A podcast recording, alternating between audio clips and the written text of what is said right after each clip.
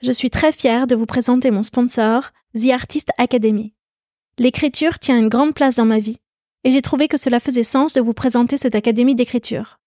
The Artist Academy est connue pour proposer des masterclass d'écrivains lus dans le monde entier, comme Eric Emmanuel Schmitt, Raphaël Giordano ou Bernard Werber.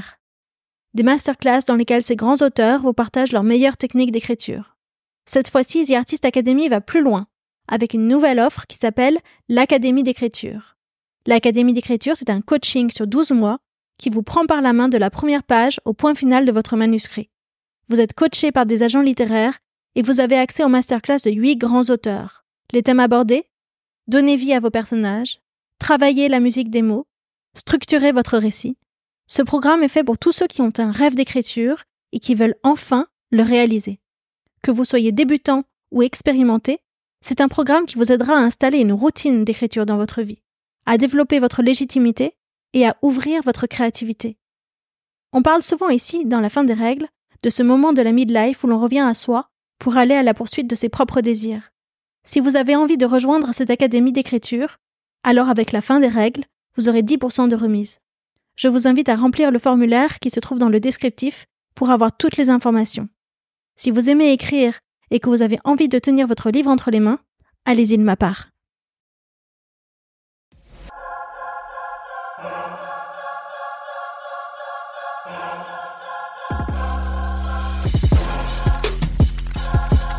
Ma vision, ce serait que les jeunes femmes aient hâte d'avoir 50 ans. J'adorerais, qu'elles trouvent ça, euh, je sais pas, ultra rock'n'roll ou. Et là, il y a quelque chose qui, en tout cas, moi, pour moi, se met en place, c'est plus envie de me faire suer, quoi.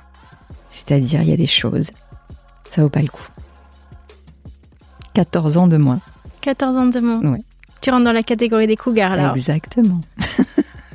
Et ça, tu vois, tout le monde s'offusque effectivement avec ce côté. Euh, pourquoi nous, on aurait cette étiquette de cougar alors que les hommes, il n'y a pas d'étiquette, il n'y a pas de mot en fait. Hein, si tu veux. Alors moi déjà, je me détends là-dessus aussi. Hein, la fin des règles dans la vie d'une femme, c'est la ménopause. Ici, les femmes qui sont passées par là vous parlent de leurs symptômes, de traitements et astuces, de leur rapport avec leur propre corps, d'intimité, de carrière professionnelle aussi, mais surtout, eh bien, de la fin des règles, celles que l'on s'impose ou que l'on accepte. En les écoutant, vous trouverez, je l'espère, les bonnes infos pour traverser cette période encore trop taboue. Et puis surtout, j'espère que vous prendrez un shot de confiance et de bonne énergie. Je m'appelle Odayo et j'ai 44 ans. Allez, venez.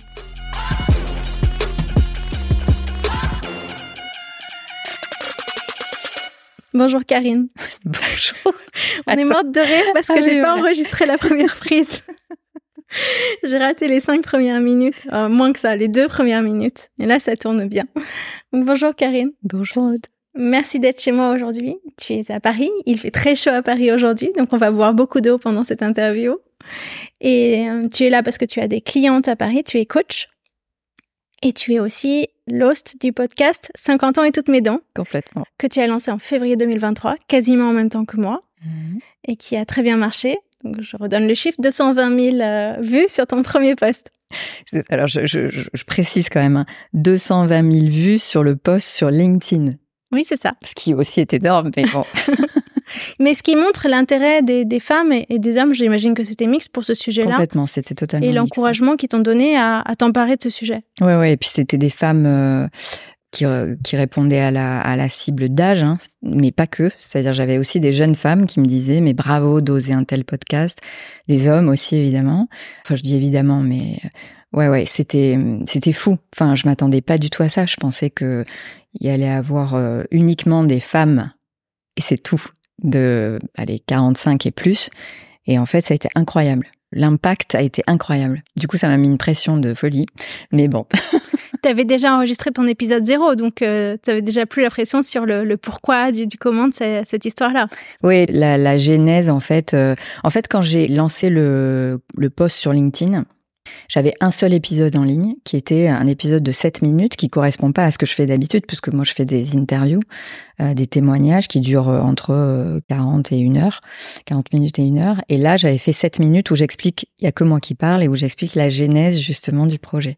Comme quoi j'avais j'ai eu envie en fait de lancer ce podcast parce que euh, c'est comme un coup de gueule quoi parce que j'en avais ras le bol de ce qu'on nous montre dans les médias par exemple et que je me retrouvais pas du tout dans ce côté de euh, à 50 ans c'est la fin des haricots il y a tout qui tombe on n'a plus de peps euh, on perd la boule on n'est plus du tout performante on n'a plus la même la même énergie donc j'avais vraiment envie voilà de montrer que c'était tout à fait possible de, de vivre ta best life après 50 ans et donc ce premier épisode, ouais, ouais, ça, ça, c'est parti en mode, donc c'est c'est très cool. Ouais. Combien d'écoutes du coup sur ce premier épisode? Alors sur le premier épisode, je crois que j'ai eu 1300 euh, écoutes, un truc comme ça. Ouais, c'est énorme, c'est canon.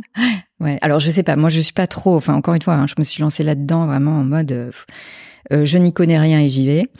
Et après, j'avais discuté une fois avec euh, Sandra Verger qui, qui a les, locomotives. Ouais. Et elle, elle est à 100 000 écoutes par mois maintenant. Ça fait 4 ans qu'elle fait ça. Elle m'avait dit, mais attends, pardon. Euh, si tu as plus de 80 écoutes à ton premier épisode, c'est déjà beau. Donc 1300, c'est c'est fou quoi. Donc voilà. Bah écoute, super début. Top. Alors toi, raconte-moi un petit peu, rentre dans le vif du sujet. La ménopause pour toi, c'était quoi l'histoire? Alors l'histoire, moi déjà, je sais pas exactement en fait quand ça a commencé. Mmh parce que moi j'ai eu une vie un peu compliquée entre 40 et 50 déjà et surtout à l'approche des 50. Donc là, on va directement, oui, effectivement, dans le vif du sujet. Alors déjà, à 40 ans et quelques, on m'a annoncé que je pourrais pas avoir d'enfant. Donc moi, je n'ai pas d'enfant. Comment ça s'est passé, ça? Bah, En fait, ça s'est passé que j'ai euh, j'ai rencontré... Euh, euh, un homme qui était l'homme de ma vie à cette époque-là. Et donc on s'est mariés. Et donc moi j'avais déjà, comment, j'avais la quarantaine, petite quarantaine. 41, 42 Ouais, euh, quand je l'ai rencontré, j'avais un peu moins que ça. Et puis à un moment, on s'est dit, bon, ça serait peut-être bien que voilà, on se mette à, pourquoi pas, envisager d'avoir un enfant. Et si tu veux, moi, j'ai jamais eu l'horloge biologique en mode, euh, il faut vite, vite que j'ai un enfant et tout, pas du tout. Mais j'ai toujours été persuadée qu'il y aurait aucun problème parce que justement euh, les médias euh, avaient ce, ce, côté de dire il y a aucun souci, une Monica Bellucci a son premier enfant à 41 ans, tu vois, enfin voilà, on se pose pas la question, il y a pas de problème. Et en fait moi ma, ma gynéco donc m'a dit en fait vous ça va pas être possible du tout. Donc ça déjà ça a été euh, hyper violent à, à encaisser. Et donc en fait donc ça, si tu veux, c'était c'était un, un, premier truc, mais mais qui a rien à voir en fait euh, avec euh, avec vraiment la ménopause, mais simplement c'est un premier questionnement où tu te dis, euh, ok, bon, il y a ça qui est là, très bien. C'était quoi la raison médicale tu C'était c'est que physiologiquement, je pouvais je pouvais pas en avoir en fait, voilà, que que tes ovaires fonctionnent plus, enfin voilà. bon, mais à aucun moment on te dit c'est une ménopause et d'ailleurs ça ne l'était pas, hein. c'est c'est autre chose. Voilà. Donc ça déjà, ça a été très difficile pour moi. Mais en fait, là, parce que, enfin, ma croyance, c'est que tout ce qui t'arrive de difficile, si tu sais en faire quelque chose, tu peux aussi le transformer en une opportunité. Donc à ce moment-là, moi, ça a été catastrophique. Enfin, je veux dire, j'ai commencé une dépression, donc je suis allée voir un psy. J'en voyais déjà euh, un depuis depuis un petit moment parce que j'avais un père qui était parkinsonien, donc euh, quand tu as des parents qui ont ce type de maladie et que tu es aidant, on te dit que ça serait bien d'être aidé, toi aussi. Donc voilà. Et donc là, là j'ai vu un, psy pour cette question de comment tu arrives à digérer le fait qu'on t'annonce que voilà, tu ne seras jamais mère. Et en fait, du coup, j'ai commencé un travail sur moi profond et à ce moment-là, j'ai changé professionnellement. C'est-à-dire que moi, j'ai une carrière de directrice marketing et communication dans le secteur du luxe toujours à l'international, hein, parce que ce qui m'intéresse, moi, c'est la diversité. Donc euh, voilà. Et à ce moment-là, j'étais en train de me questionner, de me dire qu'est-ce que je fais? Est-ce que je continue dans cette voie-là ou est-ce que je fais autre chose? Et en fait, tout ce travail-là et ces questionnements m'ont fait euh, prendre conscience que j'avais envie d'autre chose. J'avais plus envie, voilà, d'être focus sur le produit comme une, comme j'étais en direction marketing. J'avais plutôt envie de m'intéresser beaucoup plus à l'humain, ce que je faisais déjà en tant que directrice communication. Et donc, je me suis certifiée en coaching à HEC et j'ai monté mon cabinet. Donc, il y a dix ans, qui s'appelle Comisc. Donc, où, comme tu l'as dit, j'accompagne des, dirigeants et des équipes pour euh, développer leur impact de leader et euh, développer leur présence. Et donc à ce moment-là, je fais ce shift. Donc, je change déjà de vie professionnelle. Et quand tu dis aujourd'hui, avec le recul, quand il m'arrive une énorme merde, je sais la transformer, est-ce que déjà à ce moment-là, tu savais déjà transformer les merdes ou c'est. Oui, parce que j'ai une vie qui est un peu. j'ai eu pas mal de merde, comme tu dis. Il y a eu pas mal de choses. Enfin, disons que j'ai appris à muscler ma résilience très tôt. J'ai notamment j'ai perdu des, des, des, parents très proches euh, tôt et euh, ça c'est par exemple c'est des choses voilà qui te qui te marquent ou euh, donc c'est comment justement tu regardes ce que je pourrais appeler le cadeau caché dans ce qui se passe en fait parce qu'il y a toujours quelque chose à regarder. Le cadeau caché. Ouais, dans dans par exemple le fait de pas pouvoir avoir un enfant je te cache pas que c'était assez difficile de voir le cadeau caché. Aujourd'hui, je pourrais imaginer que c'est une grande liberté. C'est-à-dire qu'aujourd'hui, j'ai peut-être plus de liberté que quelqu'un qui a des enfants. Ça je vois assez bien ce que tu veux dire. Mmh. Ça n'empêche pas que euh, j'ai quand même euh, une. Enfin, voilà, c'est quelque chose avec lequel je je deal tous les jours. C'est c'est pas tout le temps évident. Ça a été très très difficile. C'est c'est je, je, le vis Vous de avez envisagé de d'adopter ou de faire un don d'ovocytes On a essayé et euh, et ça n'a pas marché. Donc voilà, il y a eu tout un process, si tu veux. Bon, donc ça c'est pour le côté moi avec moi. Hein. Et donc euh, là où ça m'a amené vraiment, c'est de mettre le doigt sur mon impuissance. C'est-à-dire, je pense que c'est la première fois de ma vie où on me disait vraiment que quelque chose n'était pas possible. Moi, avant, j'ai toujours eu une vie. Enfin, attends, j'étais pas, euh, j'ai pas rien fait pour. Hein. J'ai toujours, euh, je me suis toujours euh, bougé pour rendre les choses possibles. Et ça a toujours été assez simple, en fait. Au niveau des jobs, ça a toujours été assez simple. Au niveau des hommes, ça a toujours été assez simple. Au niveau du sport, ça a toujours été. Enfin, tu vois, c'était facile. Et là, tout d'un coup, on m'annonce qu'en fait, ça là, qui est quand même. moi, je suis d'une famille italienne, donc si tu veux avoir des enfants, c'est, enfin, je veux dire, c'est la base tu vois. Et puis en tant que femme, tout ce que ça représente, là il y a un vrai questionnement, une remise en question de ton utilité. Donc c'est ça que j'ai dû euh, gérer avec une peine. Enfin voilà, tu es dans la tristesse et dans le désespoir. Enfin, je, suis passée par des stades quand même assez euh, lourds. Donc ça c'était moi avec moi. Et à côté de ça, donc j'avais un père qui a eu 20 ans de Parkinson. Et en fait, à 48 ans, quand j'ai eu 48 ans, il est décédé donc après 28 ans de, euh, pardon, 20 ans de, de, Parkinson. Son Parkinson a commencé quand il avait quel âge, lui? Quand il avait 56, euh, un truc comme ça. Oui, ouais, c'est ça, 56. Ouais, mon, père, je pense que son Parkinson a commencé à 85 ou 90 ans, donc c'est vraiment pas du tout les mêmes histoires. Ah ouais, non, c'est pas du tout les mêmes histoires. Lui, moi, mon père, c'était un très grand chirurgien ophtalmo. Tu imagines, chirurgien ophtalmo. Ça veut dire que au niveau du geste, il faut pas trembler. sur une toute petite, voilà. Donc il a arrêté de bosser. Lui, il avait une vraie vocation, si tu veux, c'était sa vie, hein, son boulot. Et donc ça a été, euh, ça a été terrible. Ça a été un choc déjà quand on l'a appris. Ensuite, pour lui, ça a été ultra pénible. C'est vraiment une maladie euh, qui est euh, en fait, il me disait, je, me sens emprisonnée dans mon corps. C'est, t'as le corps qui, tu te raidis, tu te, il tremblait pas beaucoup, mais il y avait, voilà, euh, bon, et puis tu te vois, en fait, c'est ça. Contrairement à un, Alzheimer où tu te rends pas compte, Alzheimer c'est très difficile pour l'entourage parce que on te reconnaît plus, enfin voilà. Parkinson, euh, t'as toute ta tête. Donc tu vois bien ce qui est en train de t'arriver en fait. Tu vois bien la dégénérescence, etc. Donc ça, si tu veux, ça a été euh, hyper lourd. Et donc à 48 ans, quand j'ai eu 48 ans, il décède. Trois semaines plus tard, ma mère déclare une leucémie, rarissime.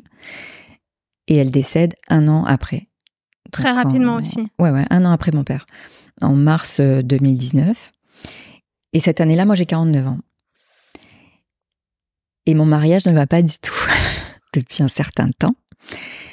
Et là, je me dis, attends, tu ne commences pas tes 50 ans avec encore des casseroles, en fait. C'était vraiment un truc, j'ai eu un truc en me disant, mais tu vas commencer tes 50 ans avec déjà ces deux deuils à, gérer, mais, mais là, t'es pas bien dans ton couple, etc. Qu'est-ce que tu fais? Tu continues comme ça à garder quelque chose qui est pas OK ou même si c'est hyper dur, parce que t'imagines, tu viens de perdre tes deux parents, je me suis quand même beaucoup, beaucoup posé la question, mais en fait, j'étais déjà seule dans ce couple depuis un moment.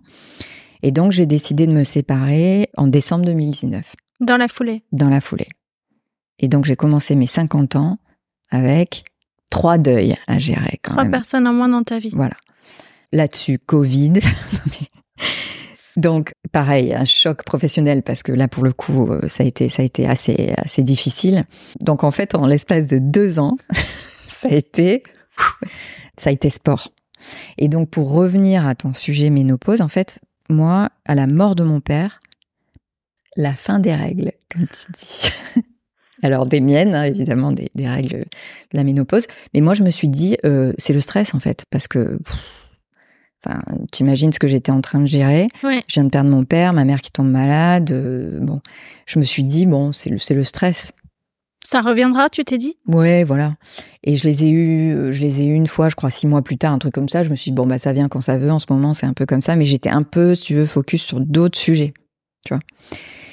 Et en fait, je pense que c'est euh, deux ans après, un truc comme ça. Euh, ouais, c'est ça. C'était pendant le Covid où, euh, où là, je suis allée voilà chez le gynéco et là, il m'a dit, bah écoutez, je pense que vous êtes préménopausée ou ménopausée, on sait pas trop. Ça serait bien de faire des des examens et c'est là qu'on a vu que que voilà que j'étais ménopausée.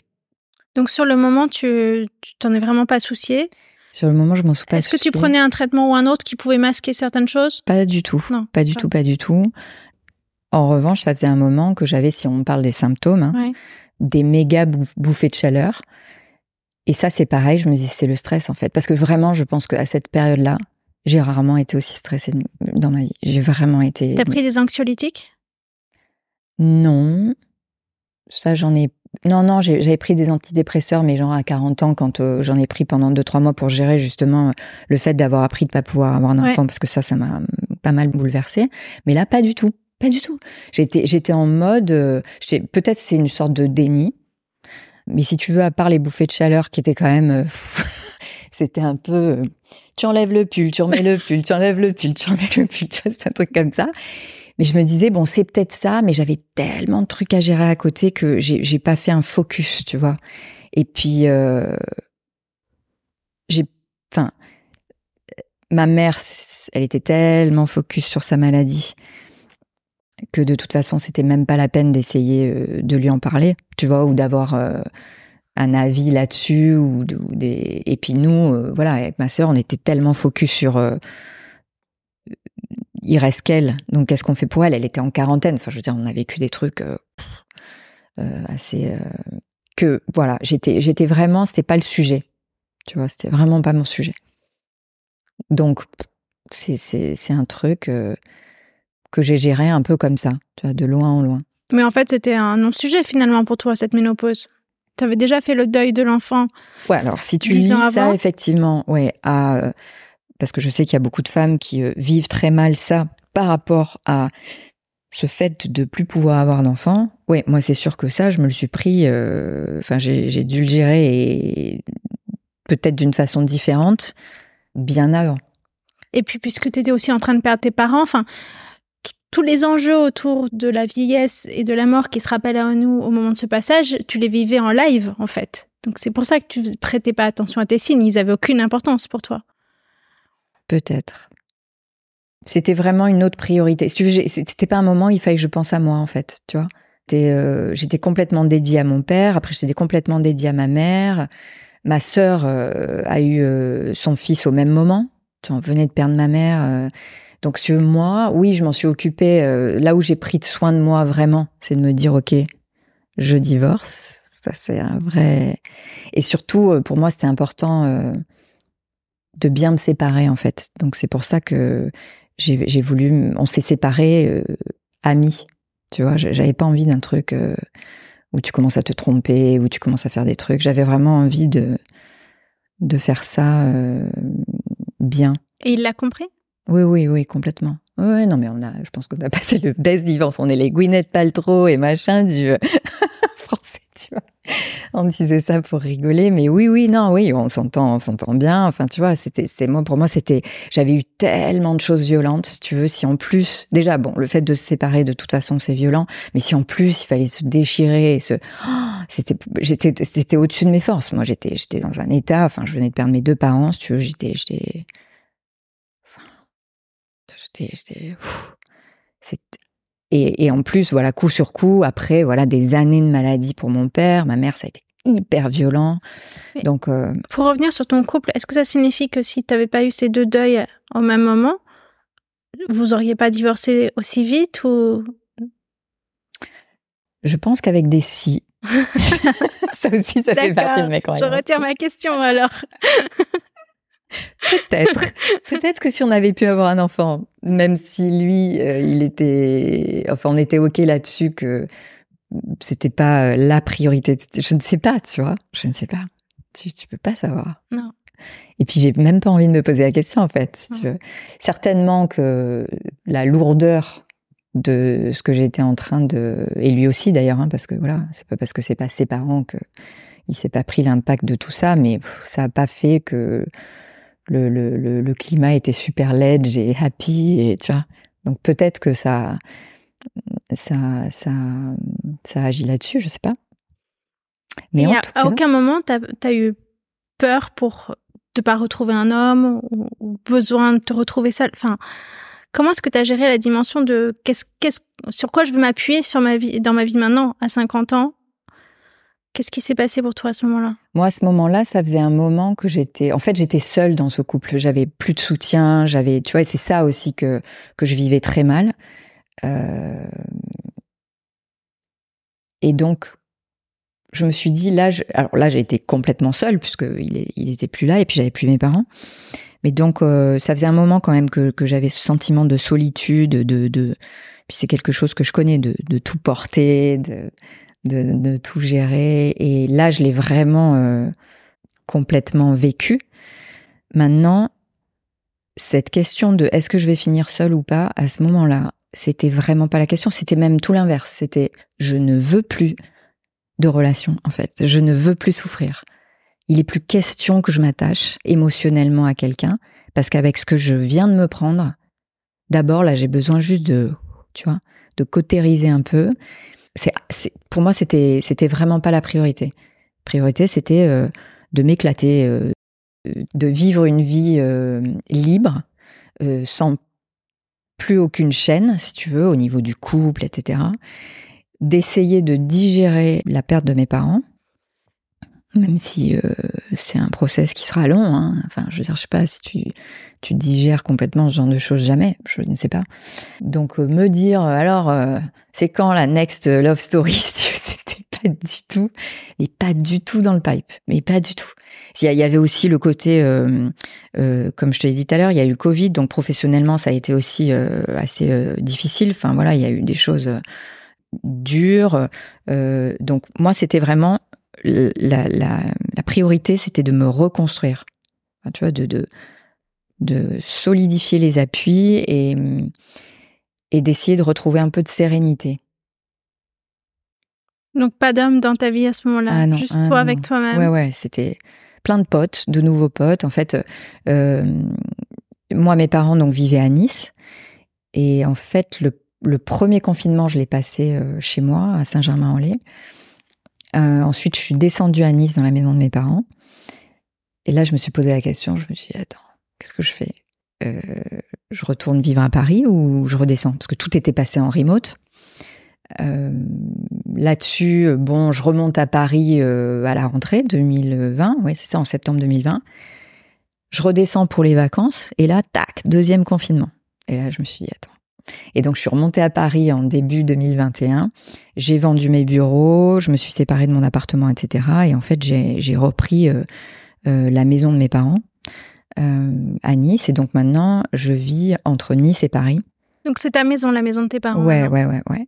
Et, et ça me va complètement parce qu'en fait, j'ai un équilibre de vie qui est génial. C'est-à-dire être tout le temps à, Nice, je pense que Enfin, tu vois, je, moi, la, majorité de mes clients sont à Paris. J'ai plein d'amis à Paris. J'adore l'énergie de Paris. Euh, et Nice, c'est encore autre chose. Donc là, je suis vraiment sur le juste équilibre. T'as refait la déco dans cette maison? Ouais, ouais, ouais. J'ai refait. Alors en gardant plein de choses parce que j'adore cette maison et ma mère avait un goût euh, euh, vraiment exquis. Donc il y a des choses que je me suis réappropriées, puis il y a plein de choses que que j'ai gardées.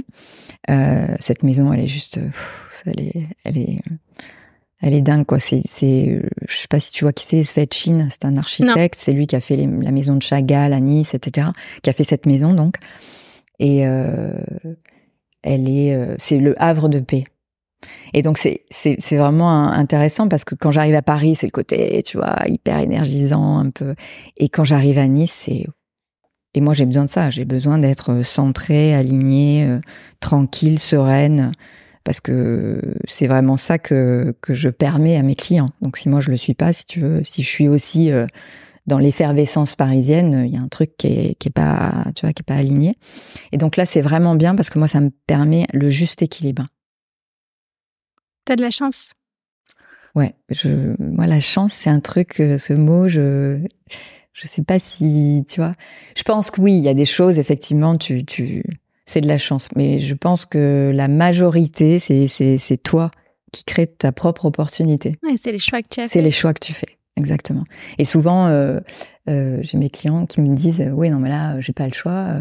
j'ai fait ça parce que j'avais pas le choix et je leur dis bah oui, oui ils avaient fait le choix de pas avoir le choix. De pas avoir le choix. Qu'est-ce qu'ils te répondent? Rien. Ah, et c'est là que tu sens qu'il y a le travail réflexif qui se fait. Mais euh, alors, je suis pas dans un 100% déterminisme, mais mais mais allez, je, je, je, tu sais, en polarité, je vais plus vers le, le, déterminisme quand même. Ouais, ouais. Et c'est ce que je te disais tout à l'heure, c'est euh, la même chose là, quand il t'arrive des des événements euh, voilà qui te qui te bouleversent et qui qui créent une rupture c'est qu'est-ce que tu fais avec ça? Et la, crise de la cinquantaine c'est complètement ça. C'est la crise c'est une rupture en fait. Donc c'est qu'est-ce que tu fais de ça? Qu'est-ce que tu as envie de faire de ça? Est-ce que ça va te transformer? Ou est-ce que euh, ça va te tirer vers le bas et tu te laisses tirer vers le bas? En tout cas c'est ma croyance. Je parle pour moi ce qui m'intéresse aussi que tu me racontes, c'est euh, ce qui est à l'origine de ce podcast, le, regard qu'on porte sur les femmes quand elles arrivent à la cinquantaine. Et toi, tu dois avoir euh, beaucoup d'anecdotes et de choses que tu as repérées qui t'ont fait te dire, mais mince, c'est plus possible. C'est quoi ces, ces moments charnières dans, chez tes clientes, par exemple, euh, ou même dans ta vie à toi, où tu as senti le poids de l'invisibilisation à ce moment-là, le, changement de regard sur tes compétences, sur les compétences de, de gens autour de toi? Alors, les, femmes que j'interviewe, elles, sont justement, je, suis allée chercher ce que j'appelle des rôles modèles, euh, c'est-à-dire euh, des femmes qui n'ont, euh, en tout cas, qui qui qui ont peut-être pas senti ça ou qui l'ont mieux anticipé et qui du coup ont traversé cette période en mode positif, optimiste, décomplexé. Donc euh, c'est moi, moi, ce que j'avais euh, ce que j'avais envie en fait quand j'ai lancé ça, c'est effectivement de alors tu sais quand quand euh, moi je travaille par exemple en coaching d'équipe, tu tu travailles la la vision, la mission, l'ambition et donc ma vision ce serait que les jeunes femmes aient hâte d'avoir 50 ans. J'adorerais, tu vois, qu'elles trouvent ça je sais pas ultra rock'n'roll ou et qu'elles aient moins peur en fait d'arriver à cet âge-là. Et hum, c'est pour ça que je pense que c'est important justement de rendre visible des femmes qui vivent ce moment-là ou qui l'ont vécu, parce que celles par exemple que j'interviewe, ça va de 50 à 60 et plus, hein, et qui l'ont vécu ou qui le vivent de façon ultra positive. Ça veut pas dire être dans le déni, mais ça veut dire, encore une fois, qu'est-ce que je fais avec ça? Et donc, hum, cette invisibilité, si tu veux, alors que c'est encore en train de changer. Là, maintenant, c'est vraiment en train de changer. Je, trouve depuis un an, bon, c'est rien, un, an et demi, deux ans, mais tu commences à avoir des covers de magazines avec euh, Andy McDowell, enfin des femmes comme ça, voilà, qui sont. Alors, on est aussi beaucoup dans le comment la silver economy aussi. C'est drôle parce que tu as montré tes cheveux quand tu as dit ça. Oui, voilà, parce que ça a été ça. ça. Ça a commencé à être ça, tu sais, Grey Power, enfin toutes les femmes qui se laissent pousser justement les cheveux gris, qui les assument.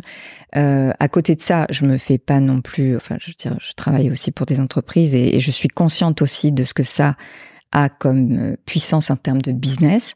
Aujourd'hui en France, la moitié de la population féminine a plus de 50 ans, faut quand même le savoir. Mm. Donc tu imagines ce que ça représente.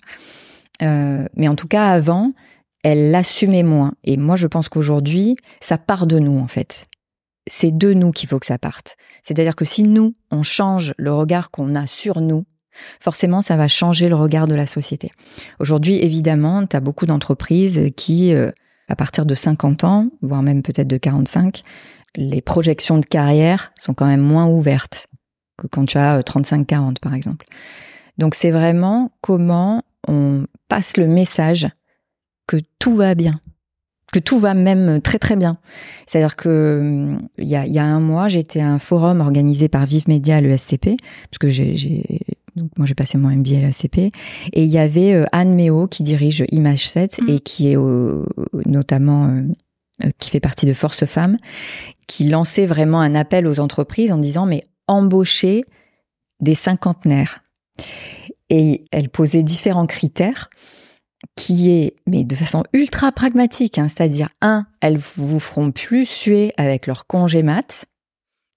Elles auront bientôt le congé ménopause, justement. Elles auront peut-être le congé ménopause. Qui a failli passer que, en Angleterre. Je ça, ça, passe, si tu veux, on peut s'accrocher, mais bon, peut-être qu'elles auront ça. Non, mais si, je dis ça, c'est que si le congé est envisagé, c'est qu'il y a vraiment des femmes qui vivent des, Bien sûr. des choses tellement... Complètement. Il y a des femmes qui ne peuvent plus travailler. Ouais. ouais, complètement.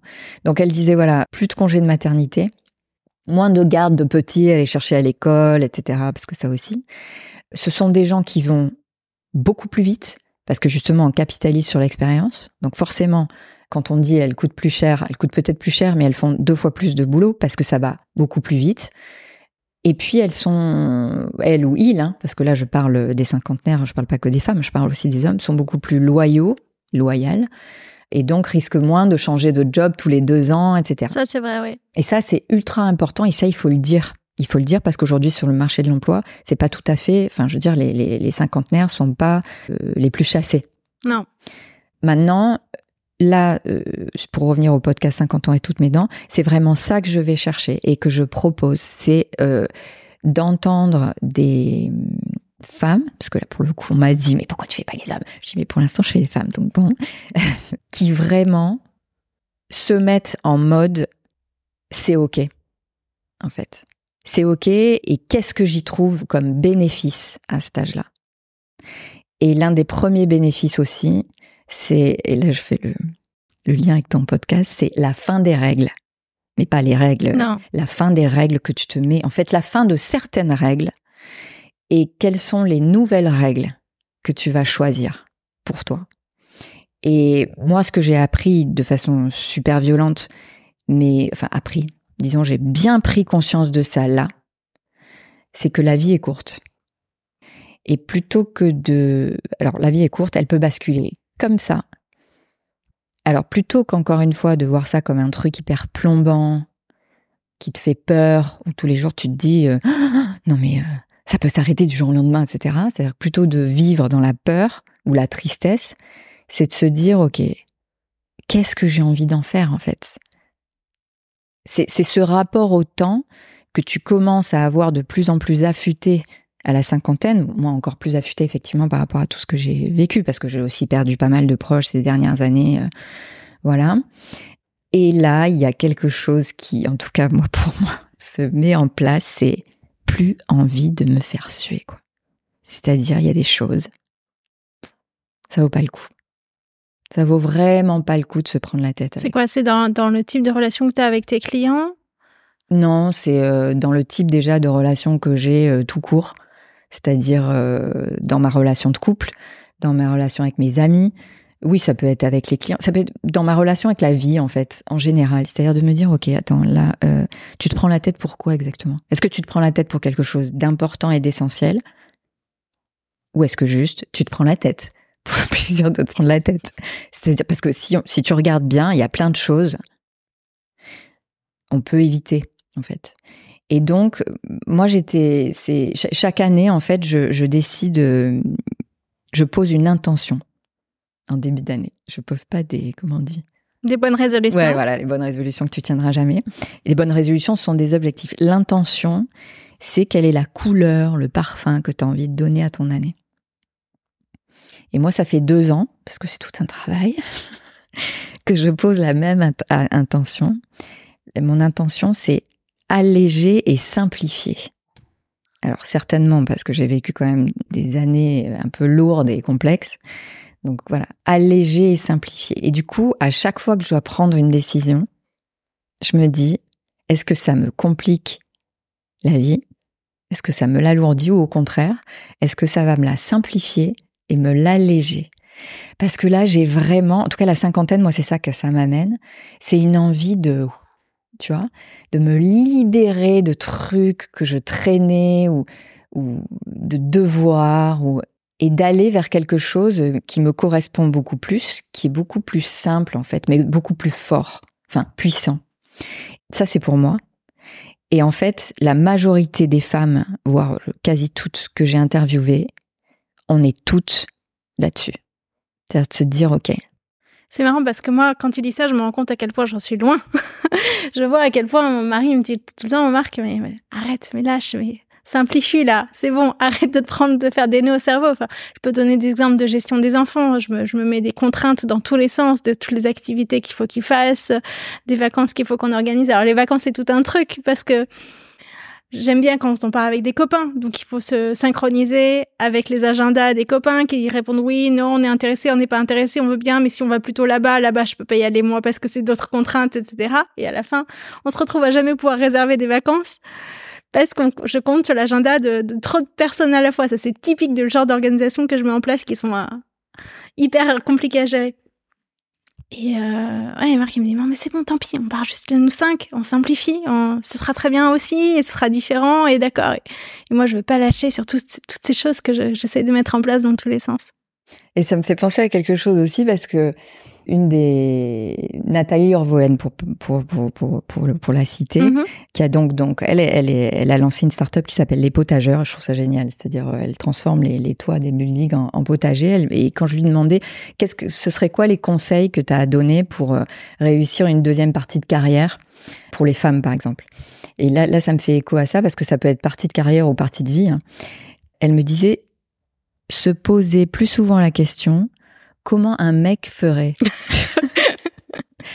Et tu vois, en termes de simplification, je pense qu'ils arrivent beaucoup mieux que nous, à mon avis, enfin, de ce que je pourrais entendre. Et j'accompagne encore une fois des hommes et des femmes. Et je retrouve ça aussi. Nous, on a, on a, on a quand même ce truc. Il y a ce côté, on, on tient, on porte beaucoup, beaucoup. Ouais. Et peut-être qu'il y a quelque chose, voilà, aller apprendre d'eux, de, de simplifier, d'alléger. Qu'est-ce que je, ouais, allez, c'est bon si je fais le quart de ce que j'avais prévu, ça suffit. Parce qu'il y a le côté parfait, hein, évidemment, par, la mère parfaite, la, la, working girl parfaite, enfin tous les trucs de perfectionnisme qu'on peut s'ajouter. Bon, les hommes, il y a des hommes qui sont perfectionnistes, évidemment aussi. Hein. Mais il y a ce truc, tu vois, de se dire, attends, mais ça, en fait, ça va. C'est assez bien. Et pas, c'est pas assez ou c'est jamais assez. Et euh, ce que je vois qui arrive, en tout cas euh, à 50 ans, c'est ça. C'est de se dire. Et enfin, j'aimais l'hypothèse que c'est ça, que c'est cette conscience maintenant du temps qui passe, où tu as moins de temps à te prendre la tête. Tu vois, tu, mmh. te dis, attends, euh, c'est quoi mes essentiels? C'est important de se dire, c'est quoi mes essentiels? Et comment j'en prends soin? Parce que voilà, moi, ma valeur number one, c'est la liberté et la deuxième, c'est le plaisir et euh, plaisir lié à la performance aussi dans le cadre évidemment euh, professionnel parce que tu enfin ma croyance c'est que tu peux pas performer si tu prends pas de plaisir. Alors dans le milieu du sport, euh, c'est ils ont compris ça depuis longtemps si tu veux, mais dans le milieu professionnel, c'est encore c'est encore difficile mais ouais, vraiment se dire OK, comment je prends un maximum de plaisir à ce que je fais? Pourquoi tu fais le lien avec le sport? T'es sportif toi également. Donc tu as vécu dans les deux dans les deux milieux? pas mal de sport, ouais ouais. Ouais ouais. Et euh, je, je, je, prends le parallèle, euh, par exemple, le coaching en, en, dans le milieu du sport, ça fait quand même euh, des années que, que, que c'est complètement normal. Ouais. Et que c'est pas prescrit en général pour des gens qui vont pas bien. C'est quand on parle d'athlètes qui sont coachés, c'est des, des Ferrari. Hein, je veux dire, et eux, ils ont compris que pour être encore meilleurs, il fallait qu'ils s'entourent des, des meilleurs. Hein. Et donc, il y a cette notion, voilà, de, d'aller chercher tes talents, tes forces et comment tu consolides tes forces. Et c'est exactement euh, euh, le même principe, en tout cas dans mes accompagnements, c'est comment tu vas spotter, highlighter tes forces pour te, te, consolider et, euh, être encore meilleur. Pourquoi? Parce que ça va alimenter ta confiance et ton plaisir. Et euh, tu peux regarder ça aussi dans la vie. Hein. Et c'est dans ce sens-là aussi alléger et simplifier. C'est qu'est-ce que tu, qu'est-ce qui te demande énormément d'efforts? Et donc, qu'est-ce que tu pourrais euh, soit déléguer, soit même plus faire? Et plutôt euh, aller regarder, ok, qu'est-ce que tu fais vite, sans même t'en rendre compte, avec un maximum de plaisir? Parce que c'est là hein, ta zone d'excellence. Et c'est là où tu as un maximum de valeur. Donc c'est ça qui est intéressant à aller regarder. Et je pense que plus tu vieillis, euh, plus euh, tu pourrais avoir cette maturité, cette sagesse d'aller vers des choses qui te font moins mal. Elles ont, ils ont tous les âges, euh, tes clients. Est-ce que tu vois cette différence? Est-ce que tu arrives à communiquer cette sagesse à, à différentes générations? Ouais. C'est euh, alors j'ai effectivement beaucoup de C-level, donc forcément c'est à partir d'un certain âge, mais j'ai j'ai euh, aussi des, des managers plus jeunes et c'est enfin c'est ce que je disais la dernière fois. Euh, on se disait il faudrait que ça ça soit à l'école en fait. Il faudrait qu'il y ait du, du, du, coaching ou, ou même du développement personnel, pourquoi pas, à l'école. Plus tôt tu apprends ça, plus vite tu vas. En fait, tu, tu, ça, c'est un booster, c'est un accélérateur. Et euh, parce qu'il y a quand même cette, euh, cette éducation judéo-chrétienne qui est que euh, plus c'est dur et plus tu as de la valeur. Or, c'est pas comme ça que ça marche en fait. C'est-à-dire que aller essayer d'améliorer des, des choses que tu fais dans la douleur et où t'es pas bon, tu seras, tu arriveras à être médiocre. Tu seras jamais bon. En revanche, euh, comme je te disais tout à l'heure, arriver à comprendre où sont tes talents et tes forces et vraiment euh, consolider ça. Là, non seulement tu vas être euh, vraiment excellent, et en plus, tu, te, feras super plaisir, et en plus, tu iras beaucoup plus vite. Donc, plus tôt tu comprends ça, mieux c'est. Et moi, je suis ravie quand j'ai des plus jeunes, hein, parce que c'est, tu te dis, bon, bah là, c'est bon, quoi. Enfin, tu vois, si déjà ils ont cranté ça, après, c'est fly away. Est-ce qu'on peut passer à une euh, partie plus intime? Oui. Puisque tu disais euh, les choses dont on se débarrasse euh, allègrement dans sa vie. ouais, moi je, je, je sais pas si c'était lié à ça, peut-être, hein. mais vu que ça allait pas déjà dans mon couple, si tu veux, ça n'allait pas du tout à ce niveau-là. C'est-à-dire, c'était, c'était comment en chute libre. Après, encore une fois, c'était aussi lié à une période où j'étais en tel stress que, si tu veux, j'avais pas tellement la tête. Enfin, tu vois, j'étais en train de perdre mon père. Euh, je, je, non, à ce moment-là, c'était pas le sujet. Voilà, c'était pas trop le sujet. Mais bon, en tout cas, ça a certainement correspondu avec aussi la même période où moi, ça me fait rire maintenant, mais où j'étais, tu vois, fin, la quarantaine. Alors d'abord, ouais, je pouvais pas avoir d'enfant, donc ça aussi, euh, tu as compris, ça, ça impacte aussi la libido. Derrière, mon tu veux dire, on n'a plus envie si ça ne sert à rien? Non, c'est-à-dire qu'il y a une période où c'était genre, euh, il fallait le faire euh, pour essayer d'eux, parce qu'on a essayé, tu vois, de d'avoir un enfant. Donc ça aussi, le côté mécanique. En fait, cette, cette période-là, peut-être de préménopause, hein, certainement, euh, que j'ai pas identifié à ce moment-là, si tu veux. Euh, c'était, euh, moi, j'étais en full stress, donc euh, la libido, c'était pas un sujet. Enfin, c'était pas trop le sujet. Donc moi, je, me disais déjà, je, je, bossais comme une folle. Donc c'est vrai que ma priorité c'était un peu ça. Ensuite derrière, il fallait que je prenne soin de mes parents. Donc c'était pas la priorité. Et je m'étais même dit bon, en fait, bah voilà, ça c'est derrière moi. La sexualité, c'est derrière moi. C'est-à-dire, je vais rentrer dans la cinquantaine et en fait, euh, j'aurai plus de rapport. Tu vois, on verra. Euh, mais en fait, je pense que ouais, c'est fini. En fait, je pense que l'épanouissement sexuel, c'est vraiment derrière moi. Donc bon. Et bon, là-dessus, je divorce, etc. Comme je t'ai dit, c'était, c'était, euh, pour moi, c'était pas du tout le sujet d'avoir quelqu'un avec vraiment, mais vraiment, hein, cette croyance de me dire, ok, c'est fini, terminé. Aujourd'hui, tu en rigoles. Ah, mais aujourd'hui, j'en rigole parce qu'en fait, euh, donc aujourd'hui, je suis avec un homme depuis euh, maintenant, bah, on a fêté nos deux ans. Et c'est le feu. Donc, si tu veux, je, je, je c'est peut-être la, la, la, la préménopause qui était en mode euh, j'avais plus envie de rien, couplé à euh, tout ce que je vivais, si tu veux, personnellement, euh, qui faisait que, en fait, c'était voilà, c'était l'encéphalogramme plat, tu vois, à ce niveau-là.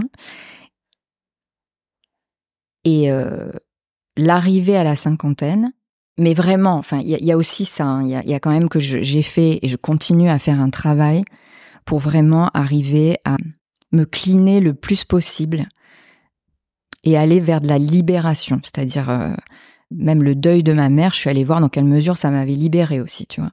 Et même le deuil de mon père, je suis allée voir aussi dans quelle mesure ça pouvait, euh, même si c'était beaucoup plus dur, euh, m'amener une certaine libération. le divorce, même chose. Donc il y a ce côté, comme je disais tout à l'heure, c'est qu'est-ce que tu vas regarder qui te met en extension comment euh, tu te libères de certaines choses pour, euh, moi j'appelle ça le vide fertile, c'est-à-dire euh, qu'est-ce que tu enlèves pour faire de la place à du nouveau? Parce que tant que tu n'as pas nettoyé et fait la place, tu vas toujours faire un petit peu de la même chose. Donc c'est vraiment, voilà, qu'est-ce que je libère, qu'est-ce que j'enlève pour que ça puisse faire de la place à du nouveau? Bon, bah là, le nouveau, ça a été une nouvelle relation et c'est, euh, puisqu'on est là-dessus, hein, sexuellement, je crois que ça a rarement été comme ça. On fait de l'amour deux fois par euh, semaine. Je, donne euh, les, standards des Françaises. Pas y aller. non, non, bien plus. bien plus. En plus, c'est le début, si tu veux. Donc, tu vois.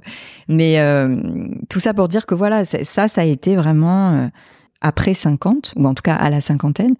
Et je m'y attendais pas du tout, en fait. Je m'attendais pas du tout à ça. Et en plus, avec quelqu'un qui a une grande différence d'âge avec moi. 14 ans de moins. 14 ans de moins. Ouais. Tu rentres dans la catégorie des cougars, là. Exactement. et ça, tu vois, on... tout le monde s'offusque effectivement avec ce côté. Euh, pourquoi nous, on aurait cette étiquette de cougar alors que les hommes, il euh, n'y a pas d'étiquette, il n'y a pas de mots en fait, hein, si tu veux. Bon. Alors moi, déjà, je me détends là-dessus aussi, hein, bon, parce que encore une fois, je simplifie et j'allège. Donc d'abord, j'adore, je trouve ça sublime, un cougar donc ça me va très bien. Mais au-delà de ça, si tu veux, pour jamais au grand jamais, Enfin, je suis toujours sortie avec des, hommes un peu plus jeunes, enfin très souvent. D'abord, j'ai toujours fait un peu plus jeune, donc c'est peut-être ça, je sais pas. Euh, enfin, avec lui, en tout cas, jamais. Enfin, je veux dire, on a mis un moment avant de sortir ensemble parce que moi, je m'étais dit, mais attends, 14 ans, mais il n'est pas question. Enfin, je veux dire, ça va être beaucoup, de, beaucoup trop de travail déjà de t'entretenir deux, fois plus, c'est ça Tu t'es dit Exactement. Faut que je ressemble à une carte. Ouais, ouais. Et puis, euh, enfin, je sais pas, je m'imaginais les trucs et tout. Et au début, ça a été compliqué. Au début, dans ma tête, ça a été assez compliqué. Je me disais, oh là là, mais c'est horrible et tout. Puis en fait, au bout d'un moment, j'ai lâché. Et en fait, c'est même plus un sujet. C'est même plus un sujet, en fait la différence. En plus, il paraît que je le fatigue parce que j'ai vachement d'énergie. Moi, j'ai, et c'est important pour moi hein, vraiment de prendre soin de ma vitalité. Enfin voilà, c'est quelque chose aussi que que j'accompagne évidemment. Hein. Euh, mais en fait, ouais, c'est. C'est encore une fois, c'est des choses que tu t'interdis. Euh, et qu'en fait, euh, une fois que tu te libères, c'est. Euh, c'est pas si compliqué que ça, en fait. C'est beaucoup plus simple de, de vivre ça qu'il n'y paraît. Et c'est top, franchement. Donc, ça ou d'autres choses que tu peux t'empêcher parce que tu as tel âge ou tel âge, euh, je crois que c'est dommage. Parce que vraiment, ce qu'il faut, c'est oser, c'est y aller, quoi. C'est vraiment y aller. Et ça te va, ça te va, ça te va pas, tu changes. Mais euh, c'est ça aussi hein, que, quand je dis euh, le temps qui passe, c'est on y va, on y va. Puis tu vois, tu vois, tu testes and learn, tu sais. c'est vraiment ça. Tu vas et puis euh, ça marche, ça marche, ça marche pas, c'est pas grave.